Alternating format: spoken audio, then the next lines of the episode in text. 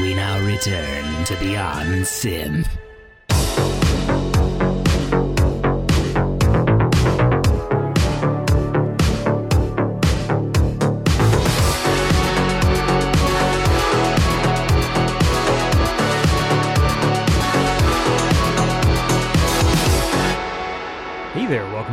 Episode 6 of Beyond Synth. My name is Andy Last. Today on the program is Sunglasses Kid, aka Edward Gamper, and we had a fun talk. And for anybody who uh, gets a little tired of all of my constant uh, interjections, will enjoy this episode as Edward really was the one steering the conversation. So he he actually outtalked me, and I basically just sat back and uh, ate my lunch. You paid $85 for those sunglasses? Throw them away. They could actually be damaging your eyes. Introducing AmberVision, the most amazing breakthrough in vision technology since glasses were invented. They're amazing. Please specify glasses or clip-ons. I am here today with Sunglasses Kid, aka Edward Gamper. How do you, I, do you? Does it sound awful if I say it Gamper? No, that's that's right. It- yeah, it's Swiss. Is that how you say it? Yeah, I say Gamper. It's like Stamper, but Gamper. We're off to an amazing start. Let's just talk about your name for an hour. What, my real name or, or Sunglasses Kid? Well, see, that's a thing too, because Sunglasses Kid. The other day, I was uh, messing around with uh, an old, uh, or not an old, but a, a VST plugin that was emulating a uh, a Korg M1, and You've Sunglasses. Kid was You, you're absolutely on the money. That's exactly what it is. excellent. Adam McNabb from Le Cassette also pulled me up on that. He said, You've taken that from a preset off the uh, an, an unnamed VST, and I said, you're, "I said you're right." Just before I was about to kind of put out a song that I thought might get some interest, I thought I must give myself a name because I was just going under the name Edward. Mm-hmm. It's not really catchy, doesn't evoke anything. So I thought I'd better think of a name, and I literally spent like an hour trying to think of a cool. I was like, I want to be a cool name like Kavinsky or something, and um, I couldn't think of anything. And everything I thought of, like, I was trying to come up with like you know, Disk Drive, Neon Nightman, or any you know all these stupid kind of names. I couldn't, and, and, and either they were if they were any if they were any good, they were taken. and if they were shit, they were shit. In the end, I was just like, I started scrolling through presets. I was in the middle of writing a piece of music as well, and I was like, sunglasses kid that'll do for now and i'll change it at some point if i ever get anyone listening because literally no one was listening to my music Right.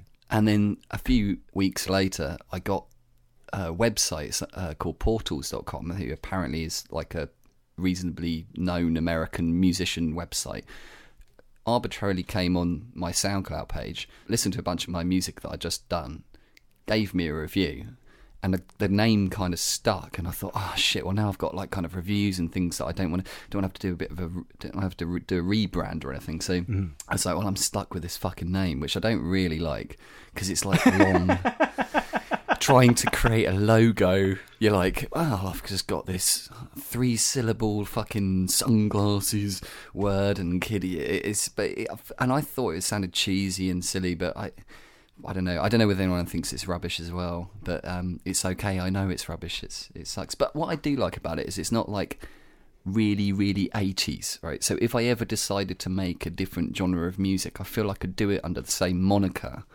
You know, if you call yourself something quintessentially 80s, I can't think of something quintessentially 80s. It's the trickiest thing to do without uh, trying to upset anybody because whenever I sit there and I try and come up with a parody name, Someone's probably got that name. exactly, I'm trying to help along your example by going like, yeah, like Yeah. if your name was, you I know, call myself Mi- Miami Neon Flashbulb. Yeah. Someone's probably done it. So You're, you're lucky you. T- I, I can see you, you. Your brain is ticking away, going. If I throw in the word flashbulb, then I know Yeah. I'm safe. Is there someone called Miami Flash out there? A hundred percent sure. If they're not, actually, Miami Flash is quite a good name. I'm having that copyright. Yeah. copyright 2013 copyright. Yeah. Now I do I do worry about my age a bit more more than ever now with music because I always worry about like the kind of am I projecting an image of being younger than I actually am or am I do people think I'm I remember um, I met Adam McNabb, who's the lead singer of Le Cassette. We met up in London, and he said to me, I, he said I was talking to somebody else in Le Cassette, another, guy in the in the band. And he said um, they were like, "What if he actually is a kid? What if he's like seventeen or something?"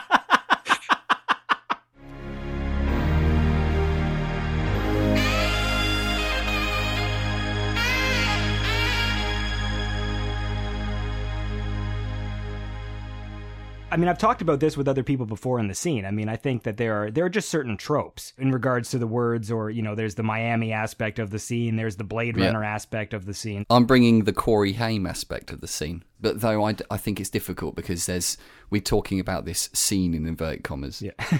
there's like this thing we're calling synthwave, and I'm sure you've had this discussion a lot about what that is, Mm-hmm. which I think has I still think it's got a defined sound to it. Yes. But that's only kind of one element of the 80s.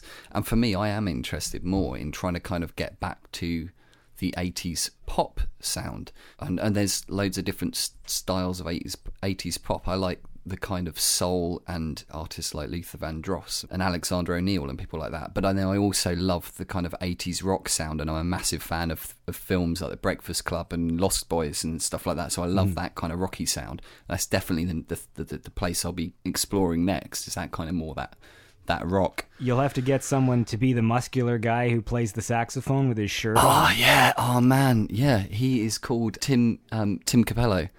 He's called Tim Capello, and I actually investigated what he was doing right now because I was like, is that guy really? Tim Capello is a fucking legend. He was a saxophone player for Tina Turner, and he's played on um, loads of like the Tina, famous Tina Turner tracks from the 80s. So he's like the session saxophonist on One of the Living from um, Mad Max and We Don't Need Another Hero and um, Private Dancer, which is also uh, obviously has nothing to do with Mad Max, but it's a Tina Turner track. Yeah, yeah, So yeah. if you look at like Tina Turner in concert and stuff, Tim Capello, the muscly guy from the sax from from the saxophone player from the Lost Boys, Yeah. is on stage.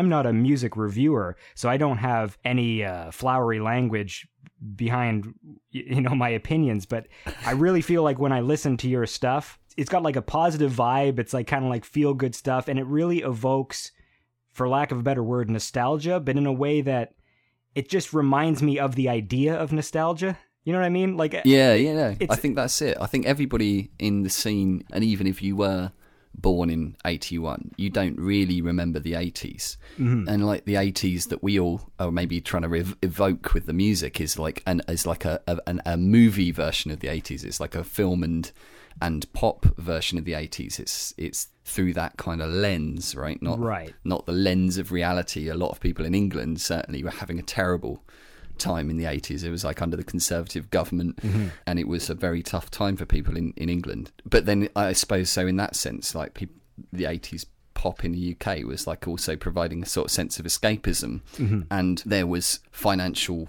difficulty for a lot of people, and th- out of that kind of came really great art, and I think that that's historically been proven to be the case of like kind of great art coming out of um, tough times. So I think that it's it's interesting that we've got like a global recession going on right now, and out of that is coming this sort of amazing scene that's about kind of looking back to the good old days that didn't really actually exist at all. They're all kind of in our mind. They're kind of in, like I said, like in, in a movie. I actually truly do believe, as far as like uh, the stuff that I watched when I was a kid, like kids' cartoons and stuff. Yeah. I think the ones in the 80s actually are better. Like, it's not even an opinion. It's like Fact. It's a fact. Transformers, real Ghostbusters.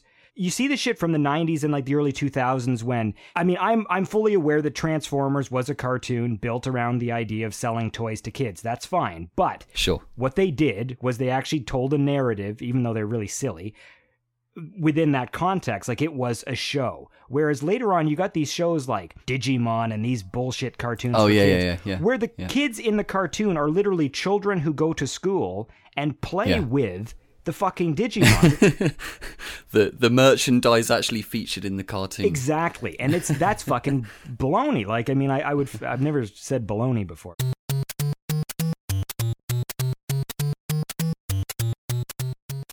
you probably have the most tracks i've heard with vocals Yeah. Tell me a bit about that process. I'm just curious as to what the give and take is with an artist. I mean, do you do you actually go in and say, "Here's the here's the vocal line," like you actually play a tune and say, "Here's how I want you to sing. Here's the lyrics," No. or do you allow them to just say karaoke or freeform on your song, see what you like? what I do is I write the song, I write a piece of music, stru- I try to structure it like a song for a start. I think that's where I hear some other producers, they want a vocal on it, but the song itself doesn't necessarily, it's more like an instrumental. It doesn't have those kind of moments that a vocalist is looking out for, like, so just the simple kind of verse, chorus, verse, chorus structure, or a bridge, or middle eight, or whatever. Um, so I definitely compose it intending it to have vocals and sometimes I never get the vocal and the track sounds like a backing song more than it sounds like a piece of instrumental music right and it's nearly always because I kind of hoped there was going to be a vocal and it never materialized or I never got round to coercing someone into giving me one as far as like the process of working with a vocalist I think it's important to give them creative input, let them do their thing. Otherwise, you're turning them into something else. It's not featuring whoever. It's becoming you're just a uh, a gun for hire. I'm using you like a session musician, and so I don't want to treat somebody like, "Hey, will you do this thing for me for free?" where I tell you exactly what to sing, exactly how, and here are the words and everything. Because I just think, like I said, that's like a session musician. So you know, I give things to people and they come back with not what I expected. I'm like, how could you have not heard that the melody I was playing there was was I was trying to give you a massive steer on the chorus. Right. Like this is what I wanted the chorus to sound like. But that can be advantageous in that they come back with a melody I hadn't thought of, and that's where collaboration you you don't want somebody to do actually what is in your head.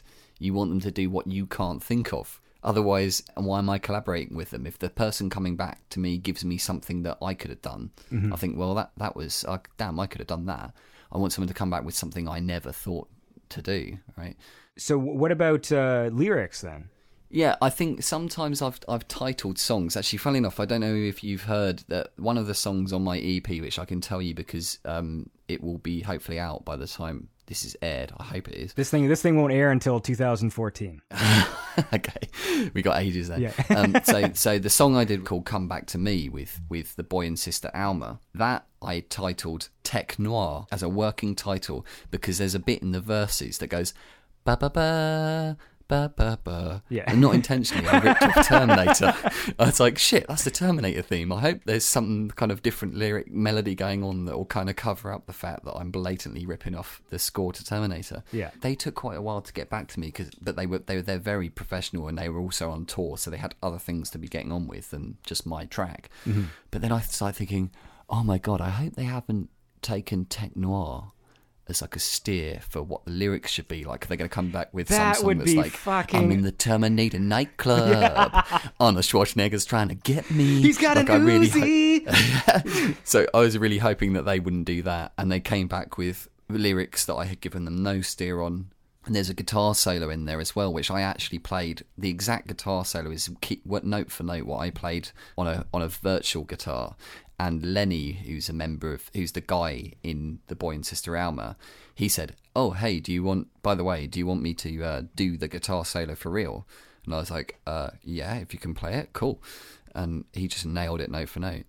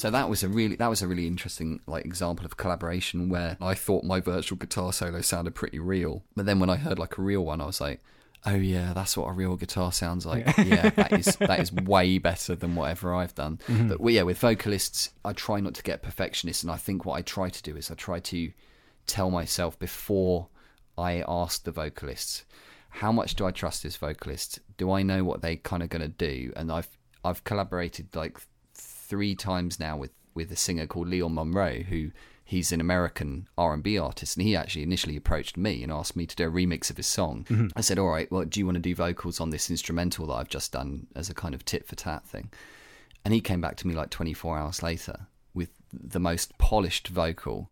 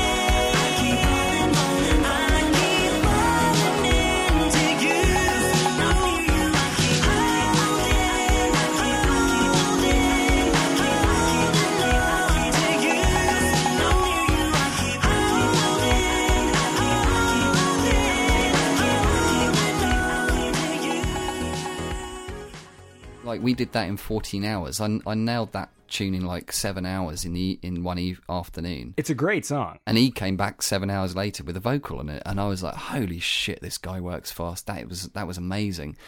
Thank you. And uh, and so and he doesn't always do what I expect. And me and me and him actually have had we've we have these to and fro. So I'm like, I think the vocals should come down a couple of a bit, and he's like, No, I think I like them how they are. Yeah. And he does. I let him do the processing, like he likes the delay he like adds the delay and things on like that. And i think one definite note i would give for anyone who's thinking about collaborating with a vocalist is check they can actually do a good recording because the rest is fucking by the by. Obviously they've got to be able to sing number one but number two if they can't deliver like a, a good quality recording you're going to spend the next six hours trying to do like corrective surgery to a vocal. One of the tips I always got told about vocals is you walk walk next door into like another room, like walk into the kitchen or walk into the bathroom, and listen with the doors all closed. And and does it sound good through the walls? And if it does, you've probably got the levels right. You've probably got the um, the mix right, or it sounds good. Like, that's always the mark of a, like a good live band. They sound good when you're standing outside on the street listening to them through the walls.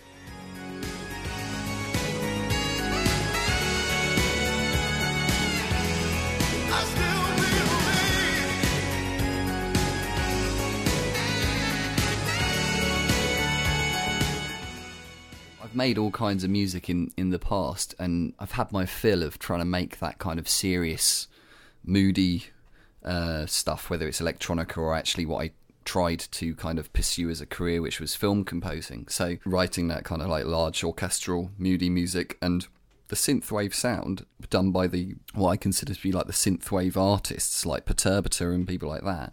They're doing it so well and it's so atmospheric and it's so similar to film music. I think if this scene has a relationship with anything, it's film score Right. definitely some of these producers in this scene will end up working in film. I'm sure of that. Mm-hmm. I just felt I wanted to kind of get away from that because I kind of was giving too much of myself to that and I was taking it so seriously and I was getting so stressed out by the rules of, of writing in classical and kind of being self taught as well. You're kind of aware that you're not doing things right. You can hear it doesn't sound right, but you can't work out what needs to be fixed to get it to sound like whoever you're trying to ape or whatever. And and interestingly, I suppose film scoring in that sense has got another relationship in that all of us are trying to evoke some sort of mood, right? The, this this scene is is really close. It's really about ev- evoking like an emotion, isn't it? It's getting an emotional uh, response out of people, whether it's an and, and in this case, it's like nostalgia, and that is something that I've that that is part of my kind of just history, musical history, is being around people who impromptu play instruments. I don't know if, if you've ever grown up around that, but I was very lucky to have friends who could play the pia- who could play instruments, who could play the piano, who could play drums, and that was definitely where I think I cut my teeth as as learning to play um, the piano. I mean, I can't play the piano to like a really really high standard, but um, I definitely I I got introduced to jazz um, when I was 12 or 13 and I'd started learning the drums and, and a boyfriend of my sister's at the time was a percussionist for an orchestra and he would teach me um, casually when he was around visiting her. He'd give me an hour lesson and he introduced me to um, Herbie Hancock Miles Davis and, and that sort of um, era of, of music. But it was particularly Herbie Hancock. He gave me the Chameleon Herbie Hancock and the Headhunters on tape on cassette. Okay. and was teaching me funk drumming, but I also knew people who could play the blues on piano and 12 bar blues. And you'd go to house parties and you'd all get together and you'd improvise. Somebody would just, you know, if there's a piano in the house, somebody would just jump on it and start going boom, ba-dum, ba-dum, ba-dum, ba-dum, ba-dum. And learning to improvise was definitely for me like a big part of learning to play and learning your craft and learning it kind of on the fly rather than doing it in a kind of formal setting. Which, ironically, I think I don't know whether Highway Superstar mentioned this to you, but we have a similar background in that both our mothers are are classically trained um, pianists, and my and my mum was a piano teacher, so I must have like inadvertently absorbed, you know, some of this. You can't help but not Yeah. hear Debussy coming through the floors every night.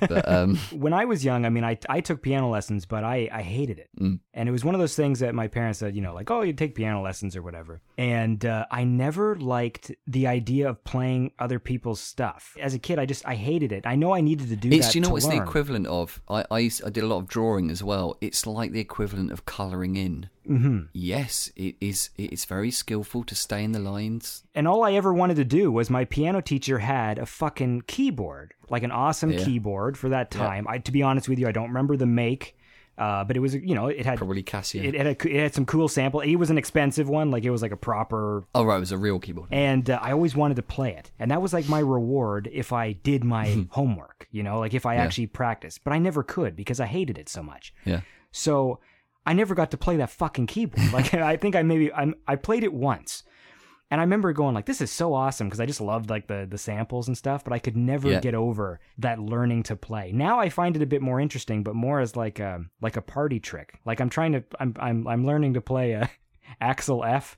So I'm uh, I'm going in and I just just so whenever there's a fucking keyboard around at someone's house, I'll be like whip it out you and be can like just whip that bad boy out. because that's always fun. I was very lucky in that my when my mum um, in the nineties she she wanted to uh, get a synthesizer and she bought a Korg M1 when they were quite new. So I had a Korg M1 in the house, which I did I did tinker on and I like the sounds and everything. But they I don't know if anyone listening has ever tried to like do anything with a Korg M1, but they're quite they're not that it's the interface isn't particularly user friendly. But um, she got a second keyboard also by Korg called, called the Korg X3, which had a 16 track sequencer on it, and that I could understand. You were recording along to a click track. It was very much like recording into a computer, except you had to get it right first time. You or, mm. or like you know, it's like recording to tape. If you if you fucked it up, you had to restart the whole thing and do it all again until you did. Yeah. and that I definitely sort of cut my teeth in learning how to like write drums, and also as a drummer. Right, the piano is a percussion instrument. You're hitting it, so that came very naturally to me, and I think that's also why, like any of the music I'm making, has always got that kind of, f- or why the funk, the funky sound, kind of always appeals to me because it's a funk is kind of a percussive sound, and you've got intonations and offbeats and syncopations and things that, when it's that rigid four four, doesn't give you present you as with as many opportunities to kind of explore that that side of things. So Right, right, right. yeah.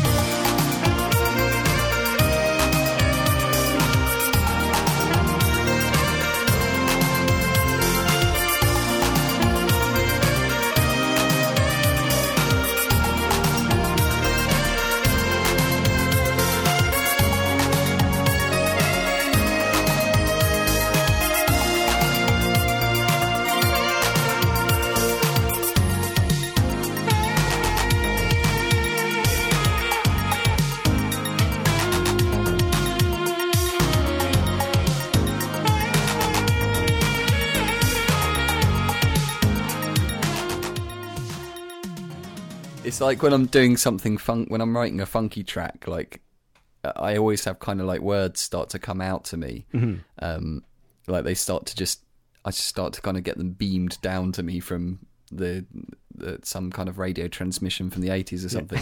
but I get this kind of like this sort of you start scatting and like words like girl mm-hmm. always coming like dum God, go see girl at the to see this. I'd like to take you back, girl, and there's something in your eyes. Take it to my house, baby. Like you just get those like things, and then sometimes like a kind of cool hook mm-hmm. might like emerge out of that, but. Then they you never get to hear it because the vocalist doesn't know what's going on, and I don't like to say, "Can you just sing, girl? I see it in your eyes." in your eyes."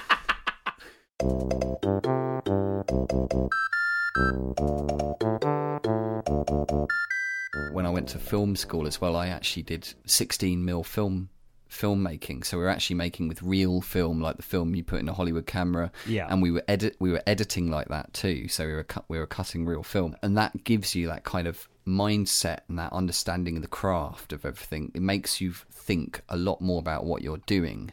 Um, and I brought, I suppose, I brought that sensibility with me to when I finally started making music on computers because I only started making computer music whilst I was at film school, which was was eons ago now. It was in two thousand and one or something like that. But when I hear people who, who are like very pro hardware, people who were making music with hardware before they got the software, I understand where they're coming from because it's too easy now to to make a flippant decision like, oh, I'll just stick on this, I'll stick on that. I've got a thousand fucking plugins, I've got a million um, things at my disposal. You don't think like you're you're not thinking about what you're doing as much. But the flip side of that is it actually creates another sort of problem because I went to film school as well. Cool. But the difference with me was I always resented any step that I felt was unnecessary. Mm-hmm. So I never had the full appreciation of physically cutting film because in my head I was always like there's got to be a better way. Like there like so w- Sure. when it, when it came to nonlinear editing and when we finally got the we got to use like the final cut Yeah. and, and Avid as well. You know there's that feeling you get sometimes when you see something for the first time but you just know yes this is the way it should be. I have that moment with with computer music and going, this is just so much easier to do something so precise. And when you look at how many plugins you got running in a session, you're thinking, if this was like the 80s, this would be physical equipment. Mm-hmm. I'd have like 16 compressors. My this room would be full of equipment, and yet it's all running on this on this computer. But the thing the thing I I did get from like editing real film was that if you wanted to put in a dissolve or a you know a crossfade or a fade to black white with real film you had to call the laboratory and you had to pay to put mm-hmm. in a crossfade. So you didn't make that decision lightly you know? Exactly. so you you'd actually go do we really need a crossfade? What is the purpose of a crossfade? What is it actually for? And when you've got like I can just make it go slow mo. I can throw in some fancy colours. And I know filmmakers who are like that. And they're thinking about what it's going to look like. They're thinking about, yeah, I've got this amazing effect I'm going to put all over it. They're thinking about that when they should be thinking about the fucking plot. You know, sometimes you, and I, I'm guilty of this as well, you find yourself spending more time worrying about the fine points when you haven't actually sorted out the bigger issues.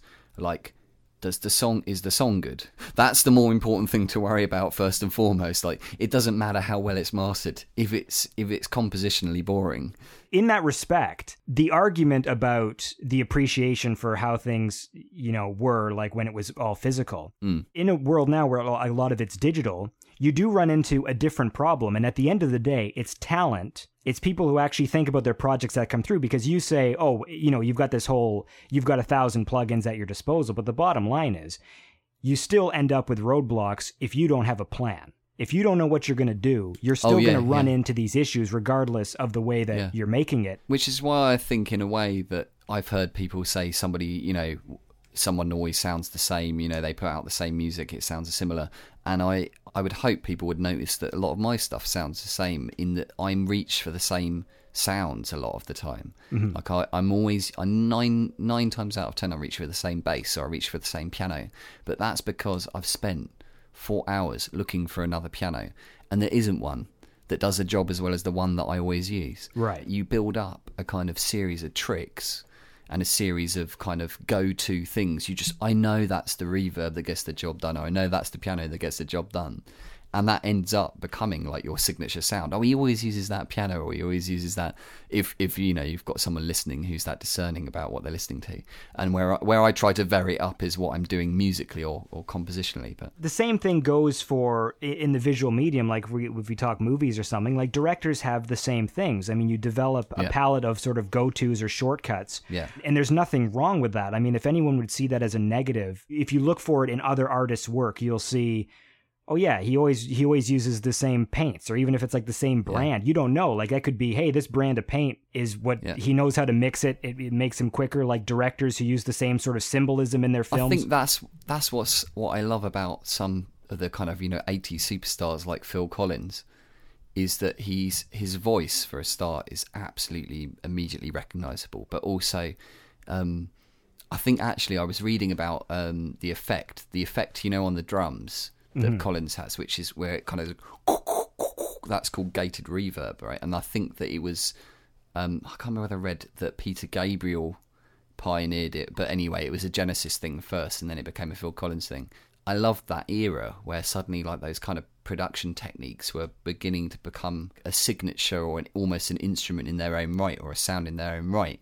And um, you know, some of those kind of electronic sounds have become so iconic. Mm-hmm. Uh, they've become like timeless sounds, like the guitar, and like one of those, like the 808 cowbell. You know, the bing, bing, ba, bing, bing. And I try and use that in my in my music a lot because I just love it.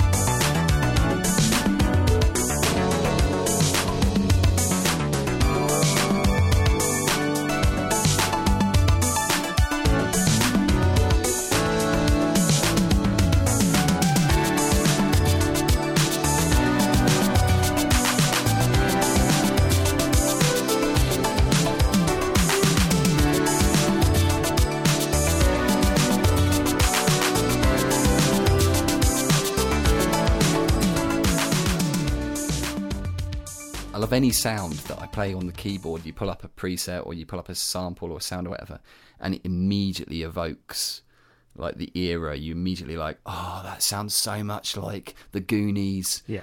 or that sounds so much like uh, Whitney Houston or something like that, and you're just like, oh, I'm I'm halfway there. Your new uh the new EP is uh really good. Thank you. and I've I've listened to it a bunch, and it is really awesome. I know you've done uh, a a couple collaborations with Dana Jean before. Yeah, I hadn't heard of the boy and sister Alma before. they're really new. That track is great. I mean, the whole the whole Thank thing you. is good. I mean, I again, like when I say I don't have the poetry behind, like literally, I No, no, no, it's fine. It's fine. I'm that dude who's just like, oh, I liked it, I liked it, but I but I really did like it. But I think I think that that track with the boy and sister Alma is like the one that I thought has the most commercial appeal. Ironically, it's kind of least kind of in my style that I, I most commonly write in. But then when you listen, when you look at my my SoundCloud page and listen to my my tunes, you can see that I'm like experimenting all the time.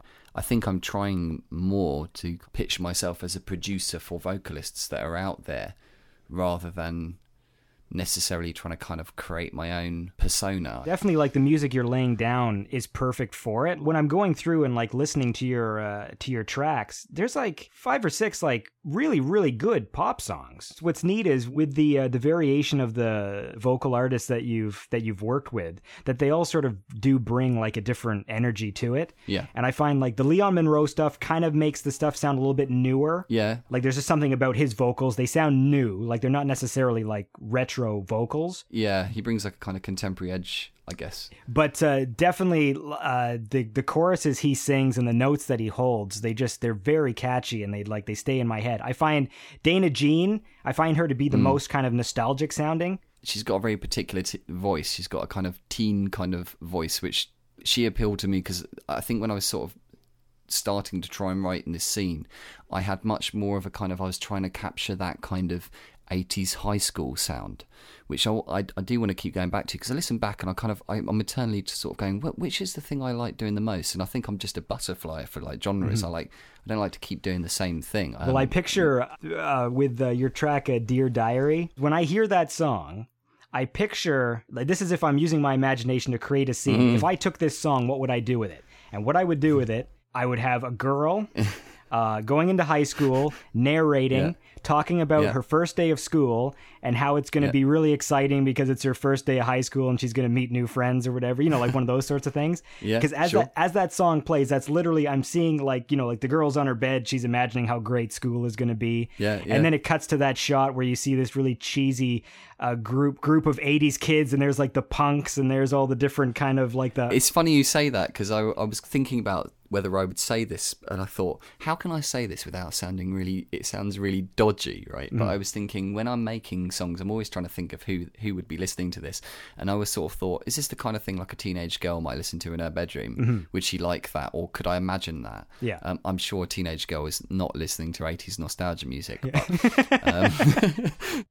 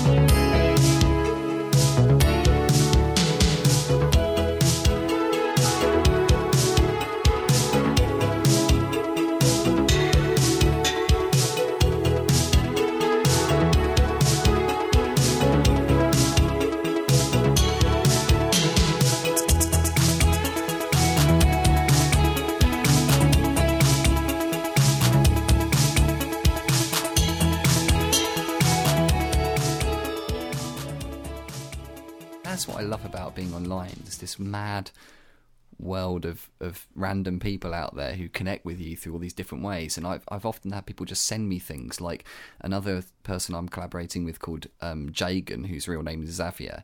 He just messaged me saying, "Hey, I like your song. I've done some vocals for it." And I was like, "What?" Sent it, and it was fucking brilliant. It was it was a, a track I did called Neon Nights, and he made this quite repetitive thing I'd done into this really interesting evolving tune. Well, it's interesting too when you say about you know different people and what they sort of interpret because I had this conversation with Jake Freeman or Protector 101 Yeah, yeah, yeah. saying that you know when I listen to a track, although I do allow my imagination to do a lot of the lifting, especially when I'm listening to more cinematic sounding stuff. Yep. I do still allow the track name to be like the basis of where I'm going with it. Yeah. And so that's why it's funny when you mentioned that thing about the boy and sister duo with the, the tech noir thing, because I definitely, Yeah. Dear Diary starts with the idea of a diary. So I immediately Yeah, it gives you an- it's a girl. Uh, she's on her bed, you know, she's either she's just and I think the that's entry. why it comes back to it being very like film music because a lot of guys kind of they're giving their songs these kind of conceptual titles that they're hoping will evoke what is going on in their mind and I think that's why again vocals is appealing because you don't have to kind of try and give people this giant steer as to what you should be thinking of like I'm calling it Miami Lover. I'm uploading a picture of Don Johnson. I get the idea. I hope you get the fucking idea that this is going to be about about fucking being in Miami, right? Yeah. Which is what I actually did. Mm. That was like my most popular song to date. It's also because I pulled out the saxophone, which uh, I was like, that song nearly didn't have a saxophone in it, mm-hmm. and I was like, I was like, I'm, it's flowing, it's flowing, it's sounding. I- I'm really liking this kind of like vibe I've got going on, and then I was just like, could it be? Could it just be a moment to bring out the sax? Could I bring out the big guns? everyone loves a bit of sax. but then you know you, you give the song to like to Leon Monroe and he's got his own interpretation of what Miami Lover means and actually giving it to someone who isn't obsessed with the 80s he gives it different completely different spin he's not like thinking Don Johnson Miami's high,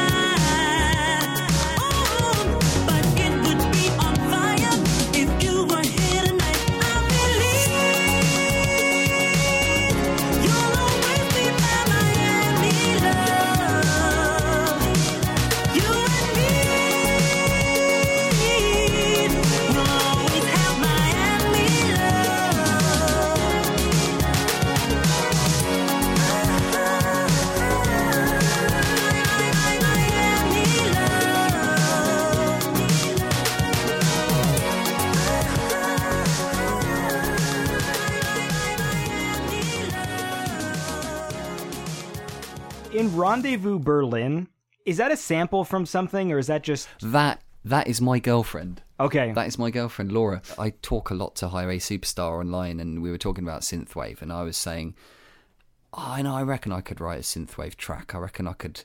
I was almost like kind of challenging myself to sort of write a pastiche of a synthwave track and do it as fast as I possibly could. Mm-hmm. And I was like, yeah, you know, it's easy. It's just like an arpeggiating synth and a load of bass and shit. And I said, I, I- I'll have one done in six hours for you, and I'll, I'll, I'll send you it back. And I obviously quickly discovered it's not as easy as I thought. But um, I got I started getting into the groove with this with this particular song and kind of created this big sound. And then I sort of I always have in the past at least laboured over trying to kind of evoke some kind of mood and giving people a steer with the title of a song and or kind of atmosphere and and being a filmmaker as well. You're kind of a bit of sound design at the start and things like that. And I just said to um, my my girlfriend Laura, she was sitting on the sofa, and I've got my little Zoom recorder there, and I was like, uh, "Right, I need you to say this, and it's going to be like an answer machine." And she's like, oh, "Do I have to? Do I have to? um, oh, I feel really rough. I've got a cold at the moment." I was like, "No, just say this." And I, and actually, she helped me come up with the name, but we're kind of like, I had this idea of I wanted it to be like a kind of. I was thinking of the movie Frantic, which again, it's like I just do really obvious. Upload a picture of Harrison Ford Yeah, from yeah. the film Frantic. Hi, it's me. I need to talk to you. Meet Club Berlin. I need to see you.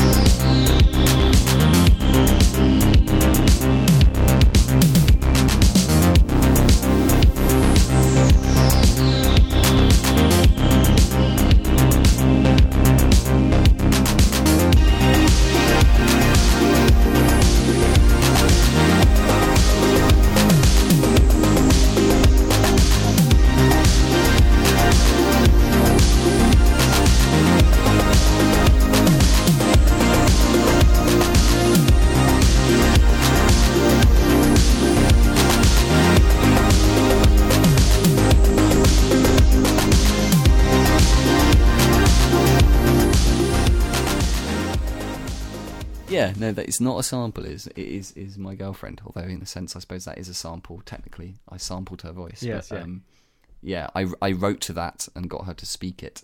A lot of times uh, when I when I'll hear like uh, kind of synthwave tracks and uh, there will be a sample and I always feel stupid if I don't know the reference. And so with this Yeah. one I'm like, "Meet me at Club Berlin." I'm like, "What the fuck is that from?" and I'm going around, I'm doing a fucking search. I was like, "Meet me at Club Berlin." I'm doing it into Google and all it comes up with is your you, right? Ah, brilliant. But the the one I've writ, the one that's my most recent track uh, as we speak uh, that I've got on there is called Pretty Girl, which I had sort of um, pretty in pink sort of in my mind. But actually, what I was thinking was I just kept getting these lyrics going, "Pretty girl," and I could just sort of hear that that kind of um, that kind of vocal coming out. Um, and I'm gutted I never um, found anyone to sing on that. uh, and I've got another one that's the only instrumental that hasn't got a collaboration on the EP, which I don't know if there was um, a little extract going around of Adam McNabb singing on that. Oh, that was fucking Adam- hilarious. McNabb can bring the fucking funk. Yeah. He's got a really good. He actually can sing sing in that kind of soul voice, and he was sort of taking the piss because I think he was a bit nervous about actually.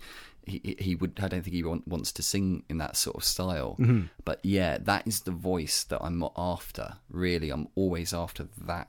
That's I laughed my ass off at that. That was before I was uh, I was I knew Adam, so I didn't I didn't say too Yeah. much about it. Like I saw it, I'm like, okay, this is fucking funny, but I didn't. Uh, I love. We should yeah. say for anyone who doesn't know what the hell we're talking about that Adam McNabb, Adam McNabb just took took a song, a serious song that I'd written, and did some kind of um, stupid kind of impression of um, Michael McDonald over it, which I thought I actually took really seriously and thought was brilliant. And I was gutted that he was singing kind of stupid lyrics and and didn't finish it. But um, I would love I'd love him to do that seriously.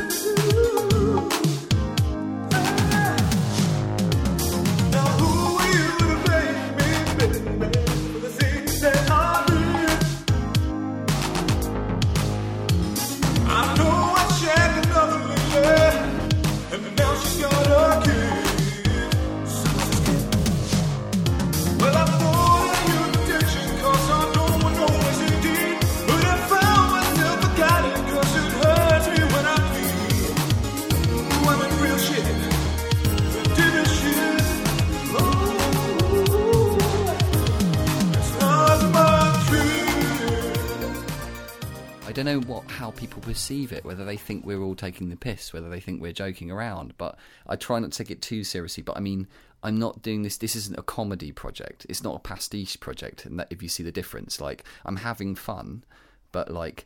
I'm not hoping this is going to elicit a laugh. I don't want people to be rolling around. It's not the Lonely Island, if you see the difference. Like, honestly, I think there's value in both. I see what you're saying, and I too take the music seriously, like because I do legitimately mm. enjoy it.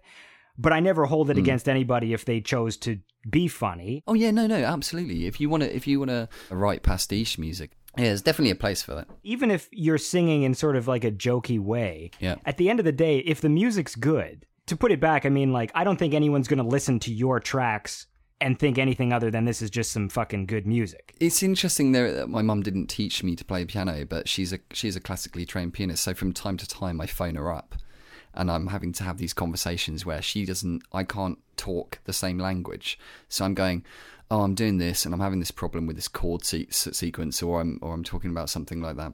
She gave me a great piece of advice. She said, um, it was when I was sort of with film score. She said you can afford to be much more dramatic and more cliched than than you think. And if you go bigger and more dramatic, the kind of that cheesy kind of big uh, those bigger sounds, they actually don't come out as bad as you think. And actually, sometimes it's like you're afraid. And it's the same with acting. It's like you can afford to be a much bigger on the stage than you think you're being.